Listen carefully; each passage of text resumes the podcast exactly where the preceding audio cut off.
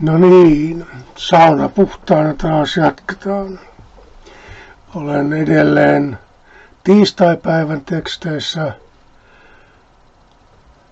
pääsiäiskertomuksen kronologiassa. Tiistaipäivä on täynnä kaiken näköisiä episodeja kansan ja kansanjohtajien välillä, enkä niitä kaikkia kerron nyt tässä, mutta tällä kertaa käsittelen rahaa. Sitä, mitä keisarille kuuluu ja sitä, mitä leskel, köyhälle leskelle kuuluu. Edellinen yhteenotto pappiselitin kanssa päättyi heidän kannaltaan aika vaarallisen tuntuiseen julkiseen nöyryytykseen Jeesuksen kanssa. He olivat saaneet tuntia köyhän kansan vihaan pelottavan läheltä. Siksi uskonnolliset johtajat vetäytyivät vähäksi aikaa maalikolta suottuihin tiloihin. He eivät antautuneet, vaan lähettivät uusia pelureita kehään siinä toivossa, että Jeesus niiden kautta astuisi edes johonkin tarpeeksi pitävään ansaan. Markus. Sitten he lähettivät muutamia fariseuksia ja Herodeksen kannattajia Jeesuksen luo saadakseen hänet puheistaan kiinni. Herodeksen kannattajista emme tiedä paljon muuta kuin että he olivat Rooman keisarin asettaman nukkekuninkaan Herodes Antipas, Antipaan kätyreitä. He valvoivat kuninkaansa etuja vihamielisessä maastossa. He pitivät kansaa silmällä. Kuka tahansa saattoi olla Johannes Kastajakin vaarallisempi kuninkaan vallan uhmaaja. Galilealaisena Jeesuskin kuului Herodeksen valtapiiriin. Hän oli jonkin verran varannutkin askeleitaan, koska ei aikonut kuolla Johannes Kastajan lailla Herodeksen hovissa. Nämä fariseuksen nämä fariseukset edustivat Rooman vallan vastustajia, vaikka eivät yllättäneetkään, yllyttäneetkään kansaa avoimeen kapinaan, niin kuin selotit tekivät. Galileassa fariseukset olivat Jeesuksen sitkeimpiä kyseenalaistajia. Jo Jeesuksen toiminnan alussa nämä toisilleen vihamieliset ryhmittymät haistoivat yhteisen uhrin mahdollisuuden ja unohtivat siksi hetkeksi vastakkaiset tavoitteensa. Syntipukki yhdisti vihollisia. Niin oli ollut aikojen alusta asti. Markus. Nämä tulivat ja sanoivat hänelle, Opettaja, me tiedämme, että sinä puhut totta ja olet ihmisistä riippumaton. Sinä ette, sinä ette eroa heidän välillään, vaan opetat Jumalan tietä totuuden mukaisesti. Jos he oikeasti uskoivat Jeesuksen olevan ihmisistä riippumaton, niin miksi heidän pelinavauksensa kuulosti niin manipulatiiviselta imartelevalta? Eihän muiden mielipiteistä vapaata ihmistä kannata imartelulla edes yrittää ohjata. Jos he taas eivät uskoneet Jeesuksen riippumattomuuteen ihmisistä, niin miksi he kaikkien kuulen kehuivat häntä sellaiseksi? No, imartelu oli tarkoitushakuista. Alleviivaamalla kansan kuulen Jeesuksen ihmisistä riippumatonta suorapuheisuutta, ikään kuin tilasivat häneltä seurauksista piittaamatonta ja suoraa vastausta hyvin suunniteltuihin poliittisiin kompakysymyksiin. He tunsivat kansan kärsimättömyyden monisanaisia selityksiä kohtaan ja petasivat siksi Jeesukselle vain kaksi vaihtoehtoa. Kerran nyt kaikille selkeä käsityksesi vastaamalla kyllä tai ei. Kumpi on tässä asiassa Jumalan tie, Markus? Onko oikea maksaa keisarille veroa vaiko ei? Tuleeko meidän maksaa vai ei? He eivät puhuneet mistä tahansa verosta tai sen suuruudesta. He puhuivat keisarin säätämästä erityisverosta, jonka kantaminen oli alkanut, kun roomalaiset ottivat Jerusalemin ja Juudean suoraan hallintaansa 63 ennen Kristusta. Se oli temppeliveron kaltainen tasavero kaikille yli 14-vuotiaille miespuolisille kansalaisille. Tyttöjen verovelvollisuus alkoi jo 12-vuotiaana.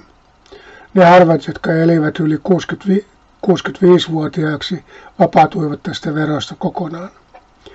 Rikkaita verotettiin maaomistuksen pohjalta, koska keisari katsoi maan pohjimmiltaan kuuluvan itselleen. Köyhät maksoivat veroa itsestään, ruumiistaan ja hengestään, ikään kuin sekin pohjimmiltaan kuuluisi keisarille. Siksi tämä vero koettiin niin äärimmäisen nöyryyttävänä ja kunniattomana, paitsi että se oli köyhillä usein ylivoimainen rasite, sen maksaminen oli myös äärimmäisen häpeällistä. Tributum capitis loukkasi kansan itsekunnioitusta ja uskontoa. Kaiken kukkuraksi vero piti maksaa kolikolla, jossa oli keisarin kuva. Jeesus oli vasta noin kymmenvuotias, kun galilealainen Juuda ja fariseus lietsivät, lietsoivat kiihkeän kansanliikkeen protestina tätä veroa vastaan. Monet olivat valmiit vastustamaan veronkantoa aseellisesti ja henkensä kaupalla. Toisten mielestä sellainen meni vähän liian pitkälle. Useimmat Juudean ja Galilean työläiset suhtautuivat kuitenkin erittäin vihamielisesti tähän veroon. Heidän harteilleen sen maksaminen oli suurimmaksi osaksi langennut ja monet pienviljelijän maatilkku oli takavaroitu verovelkojen takia. Monet omaisuutensa menettäneet ryhtyivät rosvoksi, kun eivät muuten pystyneet elättämään perhettään. Veron nöyryyttävyyttä syvensi se, että kansa joutui näin maksamaan maansa miehityksen kustannukset. Verorahoilla ylläpidettiin Pilatuksen ja Herodeksen ylellisiä palatseja ja kolonialistista armeijaa. Veron kannattaminen olisi loukannut varsinkin kansan köyhintä osaa ja nostanut ankaraa vihaa Jeesusta kohtaan. Sellaista kysyjät tuskin edes odottivatkaan Jeesukselta. Sen sijaan heillä oli paljon syytä odottaa, olettaa, että Jeesus vastustaisi veroa. He vain yrittivät houkutella häntä tekemään sen tarpeeksi avoimesti ja kaikkien kuulen. Se olisi antanut uskonnolliselle valtaelitille oikeuden syyttää häntä kumouksellisesta toiminnasta. Hän olivat Rooman nöyriä palvelijoita ja keisarallisen veron keräjiä. Kysymys oli siis monella tavalla ladattu. Oletko lojaali kansalle vai sen hallitsijoille? Palveletko Jumalaa vai epäjumalia? Kannatatko vallitsevaa järjestystä vai oletko kumouksellinen? Veromaksusta oli tullut hiljainen kansanäänestys roomalaisten oikeudesta valloitukseensa. Mitä Jeesus äänestäisi? Jeesuksella annettiin vain kaksi vaihtoehtoa, joista kumpikin edusti väkevaltaa. Häntä houkuteltiin asettumaan joko valtiollisen tai vallankumouksellisen väkivallan puolelle. Jeesus kieltäytyi tulemasta, tukemasta kumpaakaan. Silti kysymys oli hänelle tärkeä. Oli suuri osa hänen seuraajistaan kyseisen veron köydyttämiä ja nöyryyttämiä maalaisia. Heidän taloudellisesta asemastaan hän oli puhunut monesti aikaisemminkin. Jeesus oli aina ollut uhrien puolella. Hän oli valmis itsekin joutumaan sellaiseksi, mutta ei roomalaisen pain, painaman hopeadinaaren takia. Siksi hänen oli valittava sanansa tarkasti. Ja niin hän tekikin. Markus. Jeesus tiesi heidän teeskentelevän ja sanoi, miksi te yritätte saada minut ansaan? On teeskentelyä antaa positiivista palautetta ilman todellista ihailua. Kysymyksen esittäminen vailla oikeaa tiedonhalua on niin ikään teeskentelyä. Kummankin menettelyn takana oli tarkkaan suunniteltu metsästystaktiikka. Saalista yritettiin ajaa ansaan kysymyksillä, joihin voisi vastata vain väärin. Ongelma oli niin akuutti ja koko kansaa kiinnostava, että Jeesus ei varmasti kykenisi vaihtamaan aihetta toiseen. Mikään asia ei saisi kansaa hetkessä unohtamaan kiinnostustensa tähän kysymykseen. Siksi he jähmettyivät kuuntelemaan, selviäisikö Jeesus tästä ansasta. Jeesus ei edes yritä vaihtaa keskustelun aihetta, mutta hänellä ei ollut aikomustakaan vastata kysymykseen heidän ehdoillaan. Näyttäkää minulle denaarin rahaa, hän sanoi. Sitä ei aivan kenen tahansa taskusta löytynytkään. Vaikka fariseuksella olisi sellainen ollut, he eivät olisi uskaltaneet näyttää sitä kansalle. Silloin he olisivat paljastaneet kaikille, että olivat omasta puolestaan jo vastanneet kysymykseen. Herodeksen kannattajat puolestaan olivat äveriöitä ja halukkaita veronmaksajia, joten heidän kukkarostaan raha löytyisi helposti.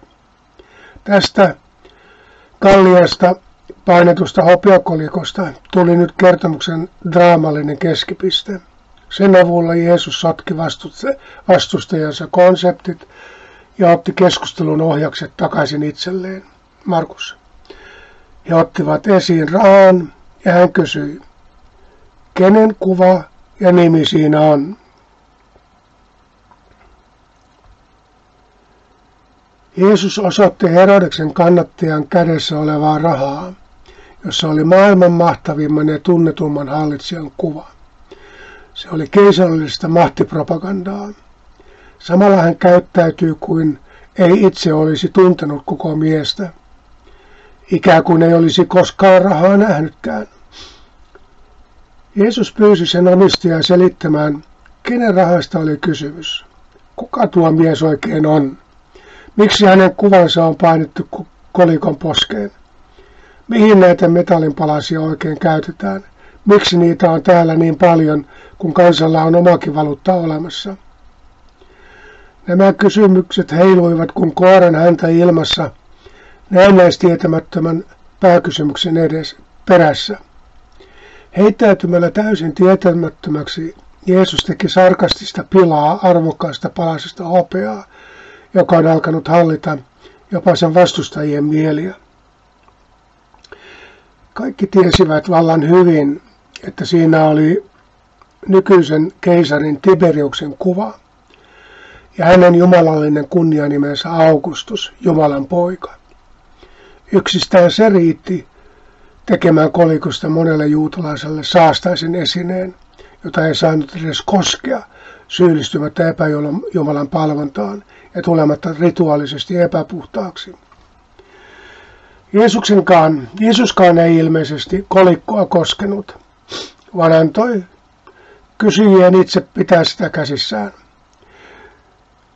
He olivat jo alistuneet keisarin rahan valtaan, niin kuin miljoonat muutkin valloitettujen maiden asukkaat.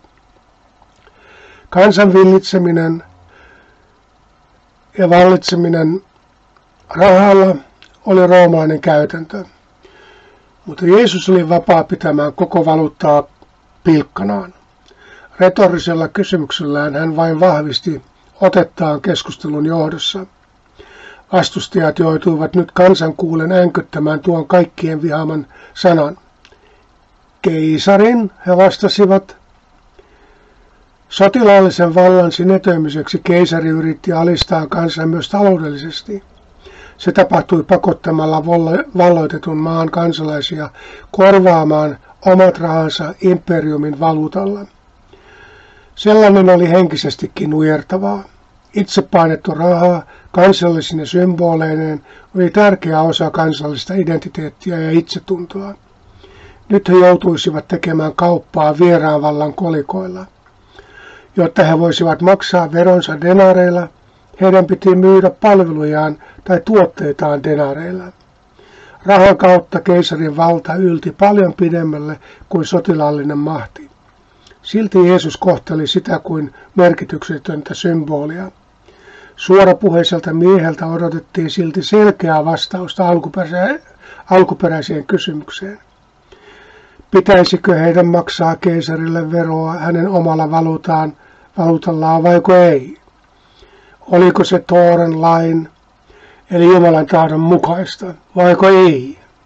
Sano nyt vihdoinkin. Markus. Silloin Jeesus sanoi heille, antakaa keisarille mitä keisarille kuuluu ja Jumalalle mikä Jumalalle kuuluu. Jeesus käytti sanaa apodote, joka tarkoittaa vähän enemmän kuin antamista. Maksakaa tai antakaa takaisin, kenelle olette velkaa. Mutta ensin teidän täytyy päättää, kenelle oikeasti olette velkaa. Hän kehotti kuningasmielisiä veromaksajia ja verokapinallisia fariseuksia itse päättämään, kenelle kuuluu mitäkin. He olivat yrittäneet saada Jeesus, Jeesusta ansaan kysymällä, mikä hänen mielipiteensä, mille mielestään on oikein ja pitäisikö maksaa veroa. Jeesus siirsi kysymyksen astetta syvemmälle ja jätti sen heidän itsensä vastaattavaksi. Hän lukitsi kysyjät omaan loukkuunsa. Juutalaisille tällainen rinnastus oli pöyristyttävä. Velkaa keisarille ja Jumalalle ei voinut verrata toisiinsa alkuunkaan. Hurskas juutalainen oli kaikesta velkaa Jumalalle eikä yhtään mistään velkaa keisarille. Päinvastoin, keisari oli velkaa sekä kansalle että Jumalalle. Kansalta hän oli vienyt maan ja vapauden.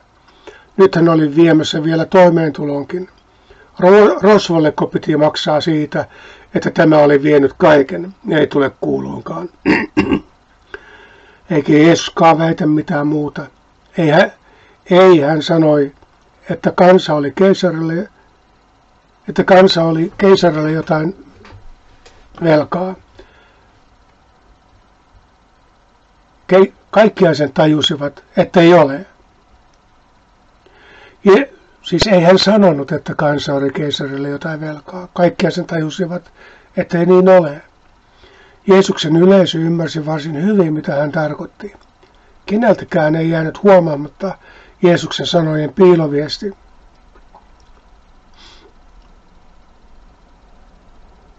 Markus. Antakaa keisarille, mitä keisarille kuuluu.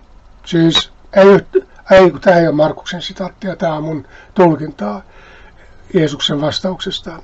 Eli antakaa keisarille, mitä keisarille kuuluu. Eli ei yhtään mitään.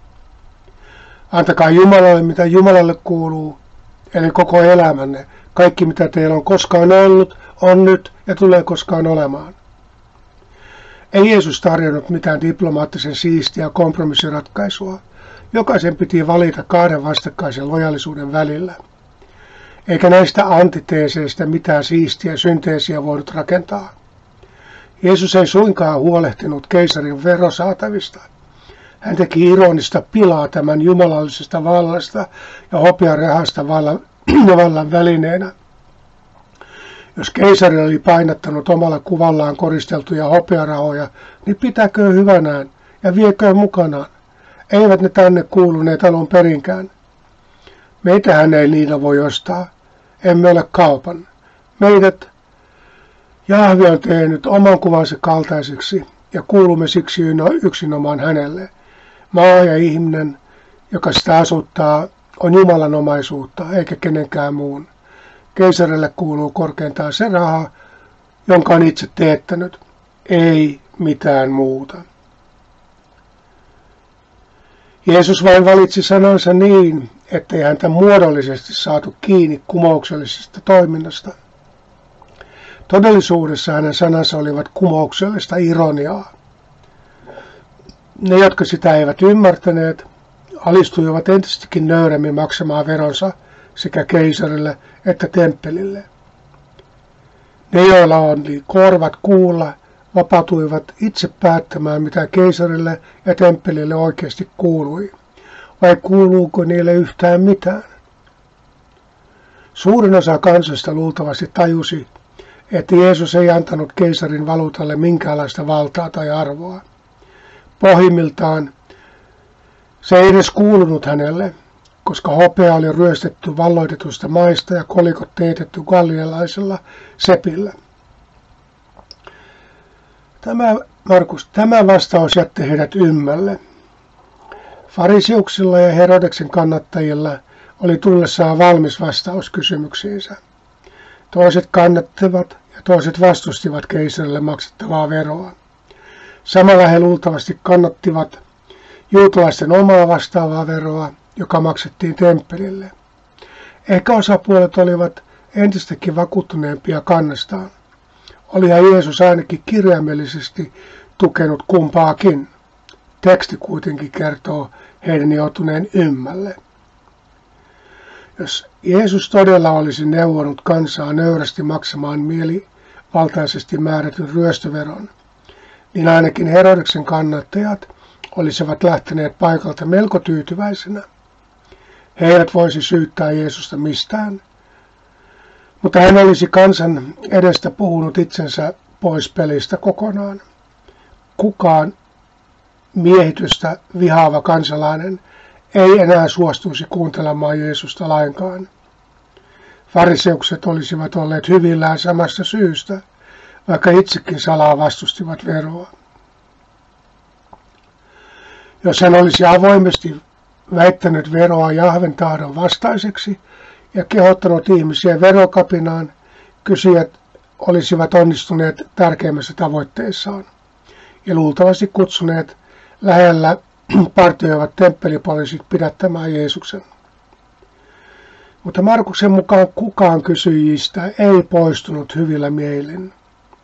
He olivat juuri sillä tavalla ymmällään, kuin totuutta paljastavan ironian edessä ollaan. Kestäisi vähän aikaa koota ajatukset takaisin tuttuun järjestykseen. Kun papit myöhemmin syyttivät Jeesusta Pilatuksen edessä, he olivat vetäneet hänen sanoistaan viittavaille oikean johtopäätöksen. Hän kieltää maksamasta veroa keisarille.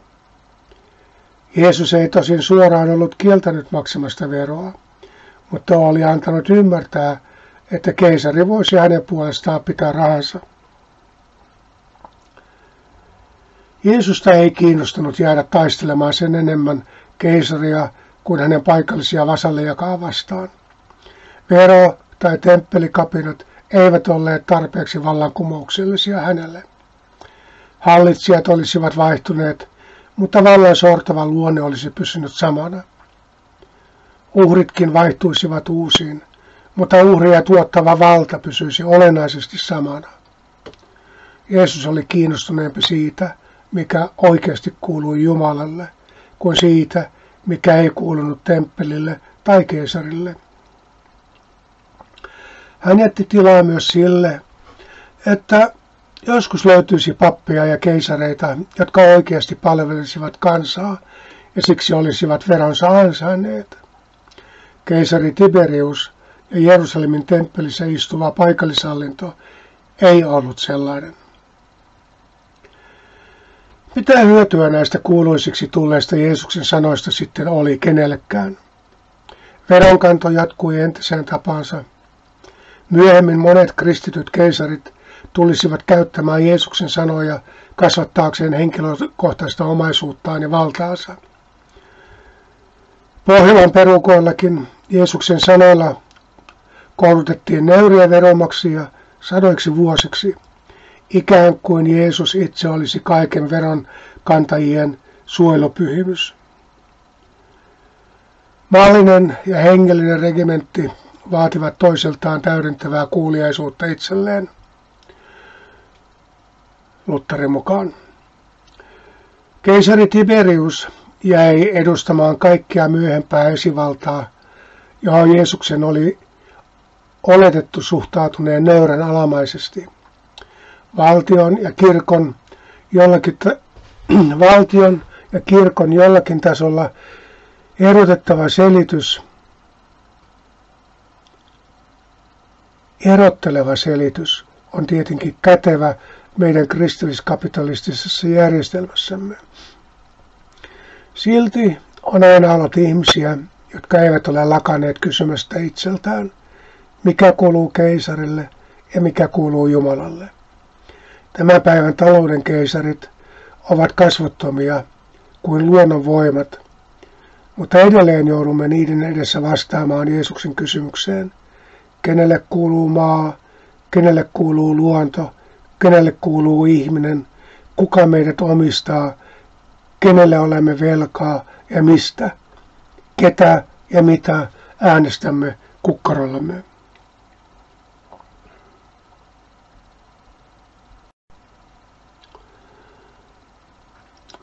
Seuraava rahaa, rahaa koskeva episodi on pitkän päivän päätteeksi. Päivä oli ollut pitkä ja vaikea.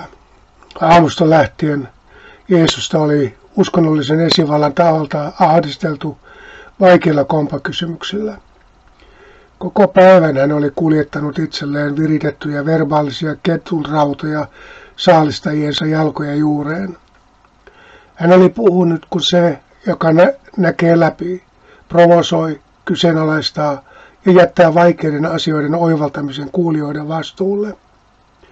Koska kukaan ei enää kysynyt häneltä mitään, vainojatkin olivat jättäneet hänet rauhaan, Jeesus alkoi tehdä lähtöä takaisin yöpaikkaan. Ennen ulointa porttia hän pysähtyi naisten pihaan. Hän näki jotain, joka sai hänet pysähtymään. Markus. Jeesus istuutui vastapäätä uhriarkkuja ja katseli, kuinka ihmiset panivat siihen rahaa. Monet rikkaat antoivat paljon. Markuksen tapa mainita Jeesuksen istuneen vastapäätä uhriarkkua oli hänen tapansa edelleen korostaa Jeesuksen vastakkainasettelua vallitsevan uskonnon kanssa. Tässä tapauksessa hän pysähtyi katsomaan temppelikultin varainkeruuta. Tämän arkun sisältö ei suinkaan mennyt hyvän tekeväisyyteen, vaan temppelen ylenpalttiseen koristelemiseen, joka tietenkin oli joidenkin näkökulmasta myös hyvän tekeväisyyttä. Rakennusrahaston varainkeruu oli järjestetty siten, että kuka tahansa saattoi seurata, mitä itse kukin arkkuun laittoi. Se tietenkin lisäsi julkisen näytön painetta. Rahalaihen suuruus mittasi kunkin lojaalisuutta temppeliä kohtaan. Siksi rikkaat panivat paljon ja huolehtivat myös lahjansa näkyvyydestä. Varsinkin nyt, kun pääsiäisjuhla oli alkamassa – Kaukaa tulleet pyhiinvaltajat huolehtivat runsaasta ja näyttävästä temppelirahaston tukemisesta. Jeesuksen huomio kiinnittyy taas kerran siihen kaikkein huomaamattomimpaan. Markus. Sitten tuli köyhä leskivaimo ja pani arkkuun kaksi pientä lanttia. Yhteensä kuparikolikon verran. Jeesus jäi tarkkailemaan köyhää leskivaimoa, joka pani arkkuun kaksi leptaa. Se oli pienin käytössä oleva kolikko. Näkö tuskin oli millään lailla poikkeuksellinen. Tällaista tapahtui koko ajan.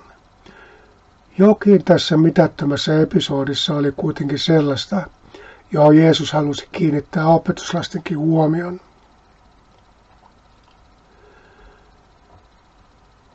Markus.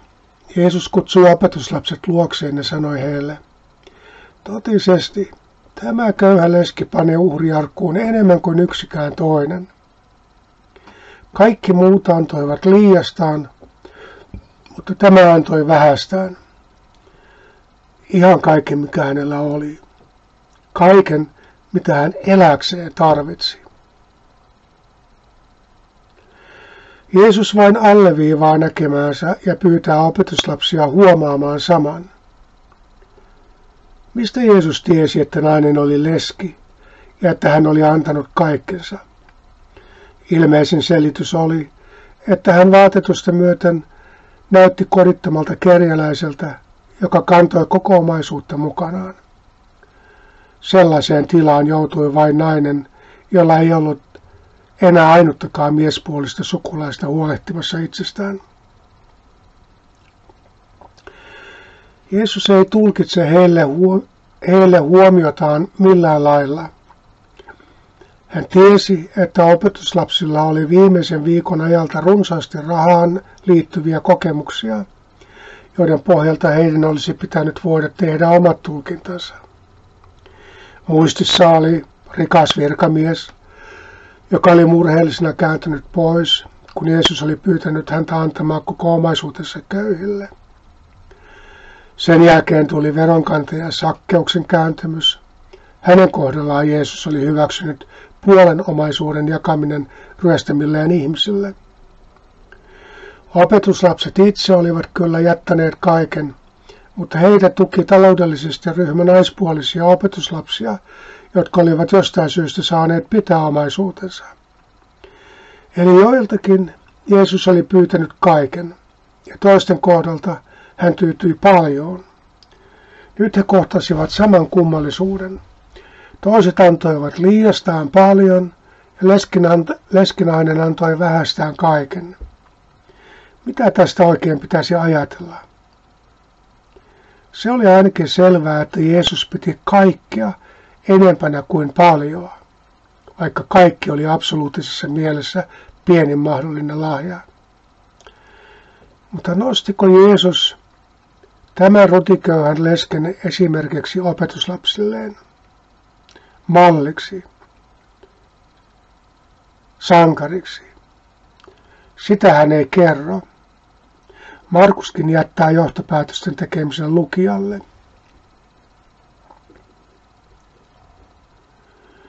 Ehkä niin ei olisi pitänyt tehdä. Se oli kuulijoiden ja myöhemmin tarinan lukijoiden yliarviointia minun kirjoissani. Tästä pienestä episodista tuli vuosisatoja myöhemmin kirkon varankeräjien lempitarina. Lukemattomat kolehdinkeräjät ovat vedonneet köyhän leskenaisen hurskaaseen anteliaisuuteen ja moittineet rikkaiden tekopyhää mukaantamista. Juuri siihen hän Jeesuskin halusi kiinnittää opetuslastensa huomion. Vai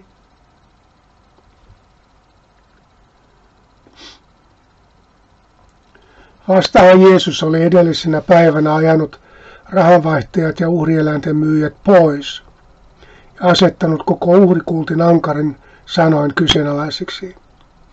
Koko päivän hän oli ollut temppelin edustajien ahdistelemana.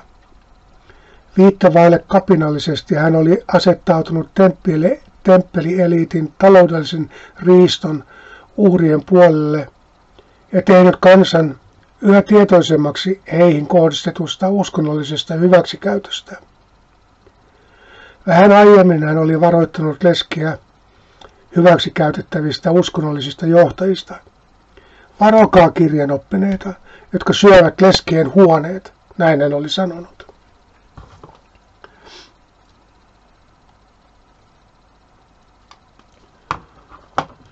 Ehkä he olivat syöneet tämänkin lesken huoneen paria ropua paitsi tyhjäksi.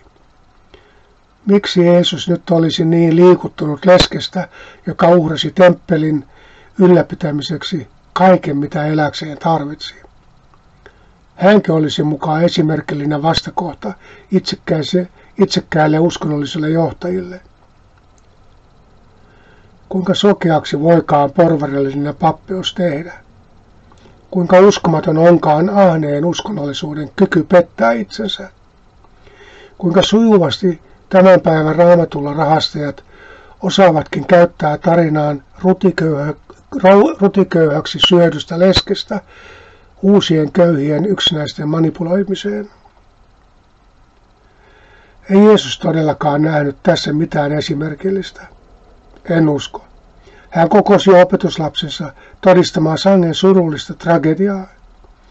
Ei tämä köyhä leskinainen ollut kaikille esimerkiksi kelpaava roolimalli epäitsikkäästä uhrautuvaisuudesta. Päinvastoin. Tämä nainen oli riistouskonnollisuuden uhri.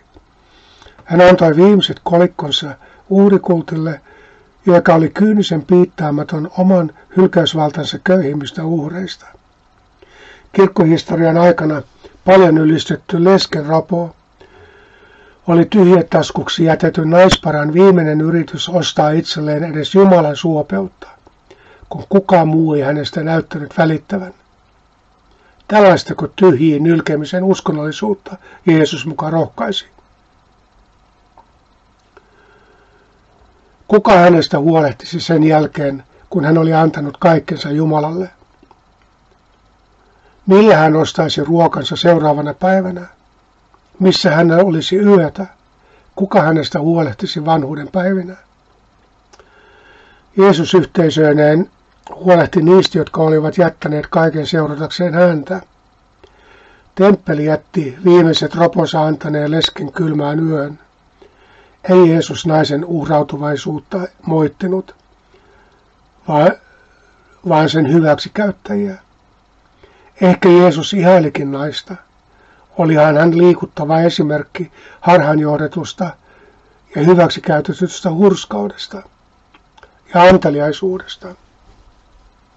Minä kuvittelen Jeesuksen tunteneen tässä hetkessä liikuttunutta kunnioitusta naista kohtaan, suurta suuttumusta häntä loisinutta uskonnollisuutta kohtaan ja syvää surua siitä, että tämä oli liian tavallista, arkista, jokapäiväistä.